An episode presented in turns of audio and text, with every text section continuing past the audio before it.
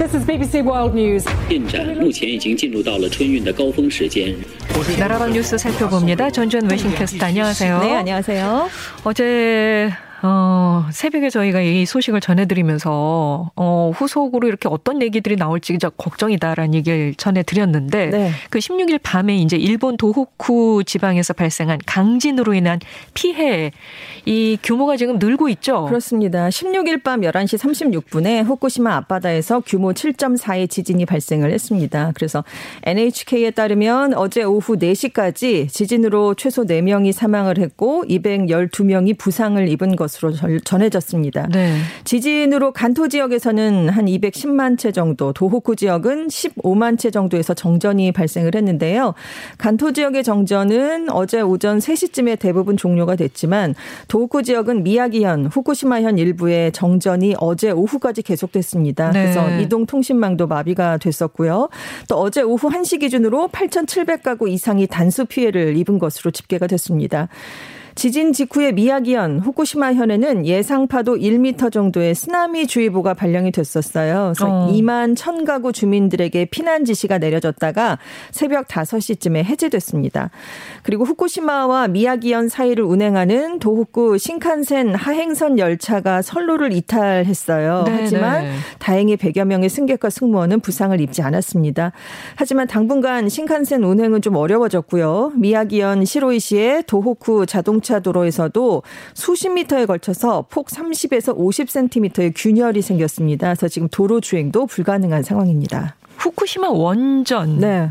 그리고 다른 공장의 피해는 어떻습니까? 원전 기능이 일시 정지가 됐었죠. 원자력 예. 규제청 등에 따르면 제1원전 2호기에서 사용이 끝난 핵연료가 있는 수조 냉각 기능이 한 7시간 30분 정도 정지됐다가 복구가 됐습니다. 네. 이 도쿄 전력은 냉각이 멈춰도 수온이 관리상의 제한치인 65도로 상승하는 일은 없다. 그래서 안전성은 계속 유지가 됐었다. 이렇게 밝혔고요.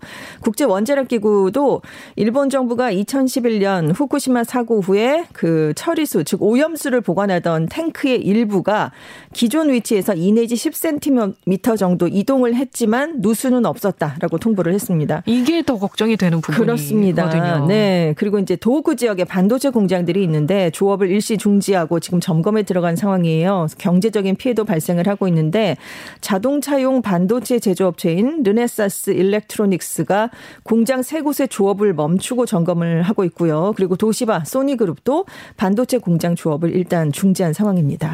근데 이렇게 강진이 한번 지나고 나면은 네. 꼭그 여진이 또 따라온다잖아요. 그렇습니다. 그래서 좀 걱정이 됩니다. 이제 어 이번에 이제 나고야대 야마코 교수가 이번 지진은 동일본 대지진의 진원 구역에 포함된다. 당시 대지진 후에 활동이 활발해진 영역에서 일어난 것으로 보인다. 이렇게 얘기를 했는데요. 그러니까 11년 전에 규모 9.0의 거대 지진이 발생한 뒤에 동쪽 해역 지각판 등의 변 동이 일어나서 지금까지 지진이 이어진다 이런 설명도 있고 그때랑은 약간 다른 것으로 보인다. 작년에 발생한 한 7.3 정도의 지진과 연관이 있는 것 같다 이런 설명도 있고 그렇습니다. 네. 일단 어제 이제 도호쿠 지방에서는 그 강진 이후에 저녁 때까지 20차례 정도의 여진이 계속 이어졌어요. 강도는 좀 약했지만 일본 기상청은 앞으로 일주일 동안 최대 진도 6강 그러니까 어제 왔던 것처럼 그 정도의 지진이 발생할 수 있다라면서 주의를 당부했고요.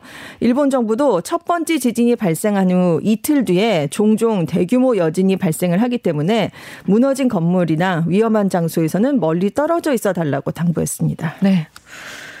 자, 2018년 5월 도널드 트럼프 행정부 당시 미국 대통령이 일방적으로 파기했던 이란 핵 합의에 복원이 가까워졌다는 전망이 나오고 있습니다. 그렇습니다. 네드 프라이스 미국 국무부 대변인이 현지 시각으로 16일에 합의에 근접했다라면서 남은 이견도 해소될 것이라고 본다 이렇게 얘기를 내놨습니다. 이 핵합의가요 이란이 핵 프로그램을 동결하거나 축소하는 대신에 서방이 경제 제재 일부를 해제해 주는 게 핵심입니다. 그래서 2015년에 오바마 행정부 때 체결이 됐는데 하지만 그 이후에 트럼프 전 대통령이 일방적으로 파기를 했습니다. 그래서 핵합의 서명 당사 국가들이었죠. 영국, 프랑스, 독일, 러시아, 중국이 이란과 이 합의를 복원하기 위해서 작년 4월부터 재협상을 벌여왔고 미국은 유럽을 앞세워서 간접적으로 참여를 했습니다. AFP 통신에 따르면 이제 남은 문제는 앞으로 미국의 핵 합의 재파기에 대비한 안전장치 그리고 이란 혁명 수비대에 대한 제재 해제아니다 이렇게 보도를 했는데요. 그러니까 이란이 트럼프 전 미국 대통령 때처럼 미국이 핵 합의를 이번에 해도 또다시 탈퇴할 가능성을 우려하고 있다는 거죠. 네. 그래서 미국이 또 한 번 이렇게 번복을 했을 때 입을 피해를 좀 최소화하기 위해서 경제적인 보장을 요구하고 있는 것으로 전해졌습니다. 그리고 이제 이란에서 강력한 군사, 정치, 경제 집단이 이란 혁명 수비대인데 지금 미국이 외국 테러 조직 명단에서 좀 올려놓고 있는데 이걸 삭제해달라라는 걸 요구하고 있다는 겁니다. 왜냐하면 네. 이렇게 테러 조직으로 지정이 되면 이 단체와 거래하는 기업이나 개인은 미국에서 처벌을 받게 되거든요. 그래서 이렇게 명단에 남아 있으면 이란 핵 합의가 복원되더라도 이란 혁명 수비대가 운신할 폭이 넓어지지 않기 때문입니다. 그리고 이제 최근 러시아가 우크라이나를 이제 침공해서 서방 제재 때문에 핵 합의가 복원돼도 이란과 거래를 할 수가 없다. 그래서 대러시아 제재에서 예외로 인정을 해야 된다라고 러시아가 이렇게 요구를 해서 핵 합의가 위기를 맞는 게 아니냐 이런 얘기도 있었는데요. 음. 라브로프 러시아 외교부 장관이 미국 정부에서 서면 보장을 받았다라면서 기존 입장에서 좀 물러서는 모습을 보였습니다. 그래서 협상 타결에 좀 힘이 실리는 모습을 보이고 있습니다. 아, 그래요. 네. 예. 자, 지난 3주간 우크라이나 전쟁으로 러시아군 7천 명 이상이 사망한 것으로 추정된다. 이런 분석이 또 나왔네요. 그렇습니다. 미국 정부 당국이 언론들의 보도, 우크라이나와 러시아 측의 추산, 또 공격받은 장갑차처럼 러시아 군의 피해가 담긴 영상을 좀 심층 분석을 해봤어요. 그래서 지난 3주간 러시아군 7천 명 이상이 사망을 한 것 같다라고 추정을 내놨습니다.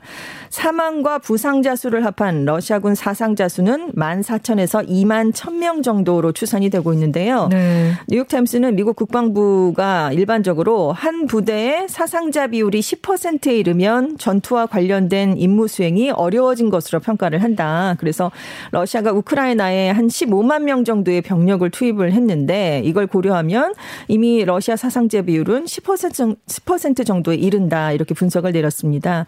그리고 이제 전장에 투입이 된 것으로 분석되는 러시아군 장군이 20명 정도 되는데 그 중에 4명이 사망한 것으로 알려져 있습니다. 미국 국방부는 지금 전쟁으로 인한 사망자 수가 급증을 하고 있고 또 전투가 계속될수록 이 수치가 더 증가할 것이다 이렇게 전망을 하면서 그래서 최근에 러시아군이 군용 차량을 세워놓고 숲속으로 들어가 버리는 등 아주 사기가 떨어진 모습도 보이고 있다 이렇게 설명을 내놨어요. 네. 그래서 지금 전문가들은 특히 러시아 병사들은 자신들이 왜 싸우는지 이해를 하지 못하는 상황이다. 그래서 사상자가 많이 발생하면 사기라든가 부대 응집력에 영향을 줄 수 있다라고 분석하고 있습니다. 우크라이나 민간인뿐만이 네. 아니라 우크라이나 군인도 네. 러시아 군인도 네. 다 사람입니다. 이게 생명이에요. 네. 참 이렇게 생명을 앗아가는 전쟁을 왜 하고 있는지 참 안타깝네요.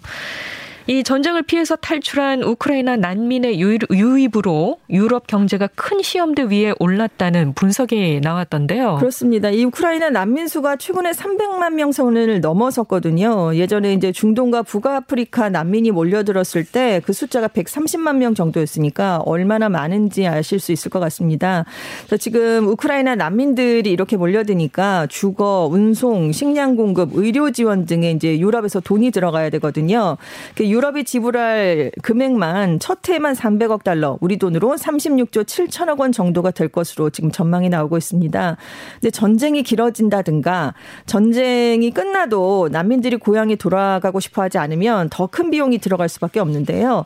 문제는 유럽도 경제가 좋지 않아요. 코로나19 충격에서 아직 못 벗어났고 지금 전 세계 공급망 때문에 악화가 되면서 인플레이션을 겪고 있는데 여기에 난민 문제가 겹치면 훨씬 지금 높아진 물가가 더 높아질 수 있습니다.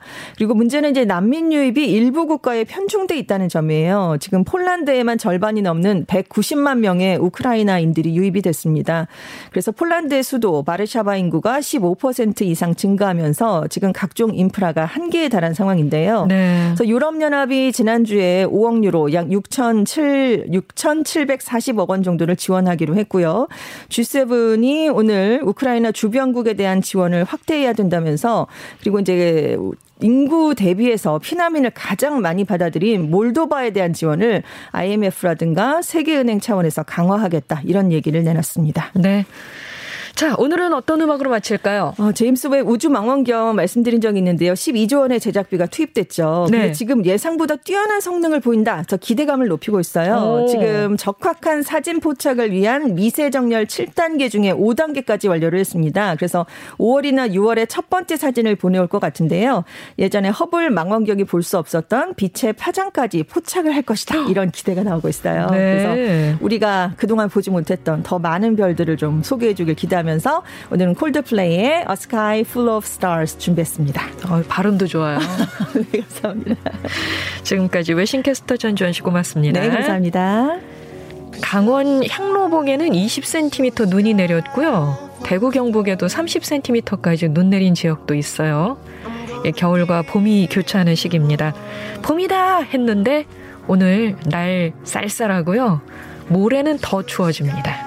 건강 유의하시는 금요일 되시기 바라면서 어, Sky Full of Stars 콜드플레이의 노래 보내드리면서 저도 인사드릴게요. 굿모닝 뉴스 이명이었습니다.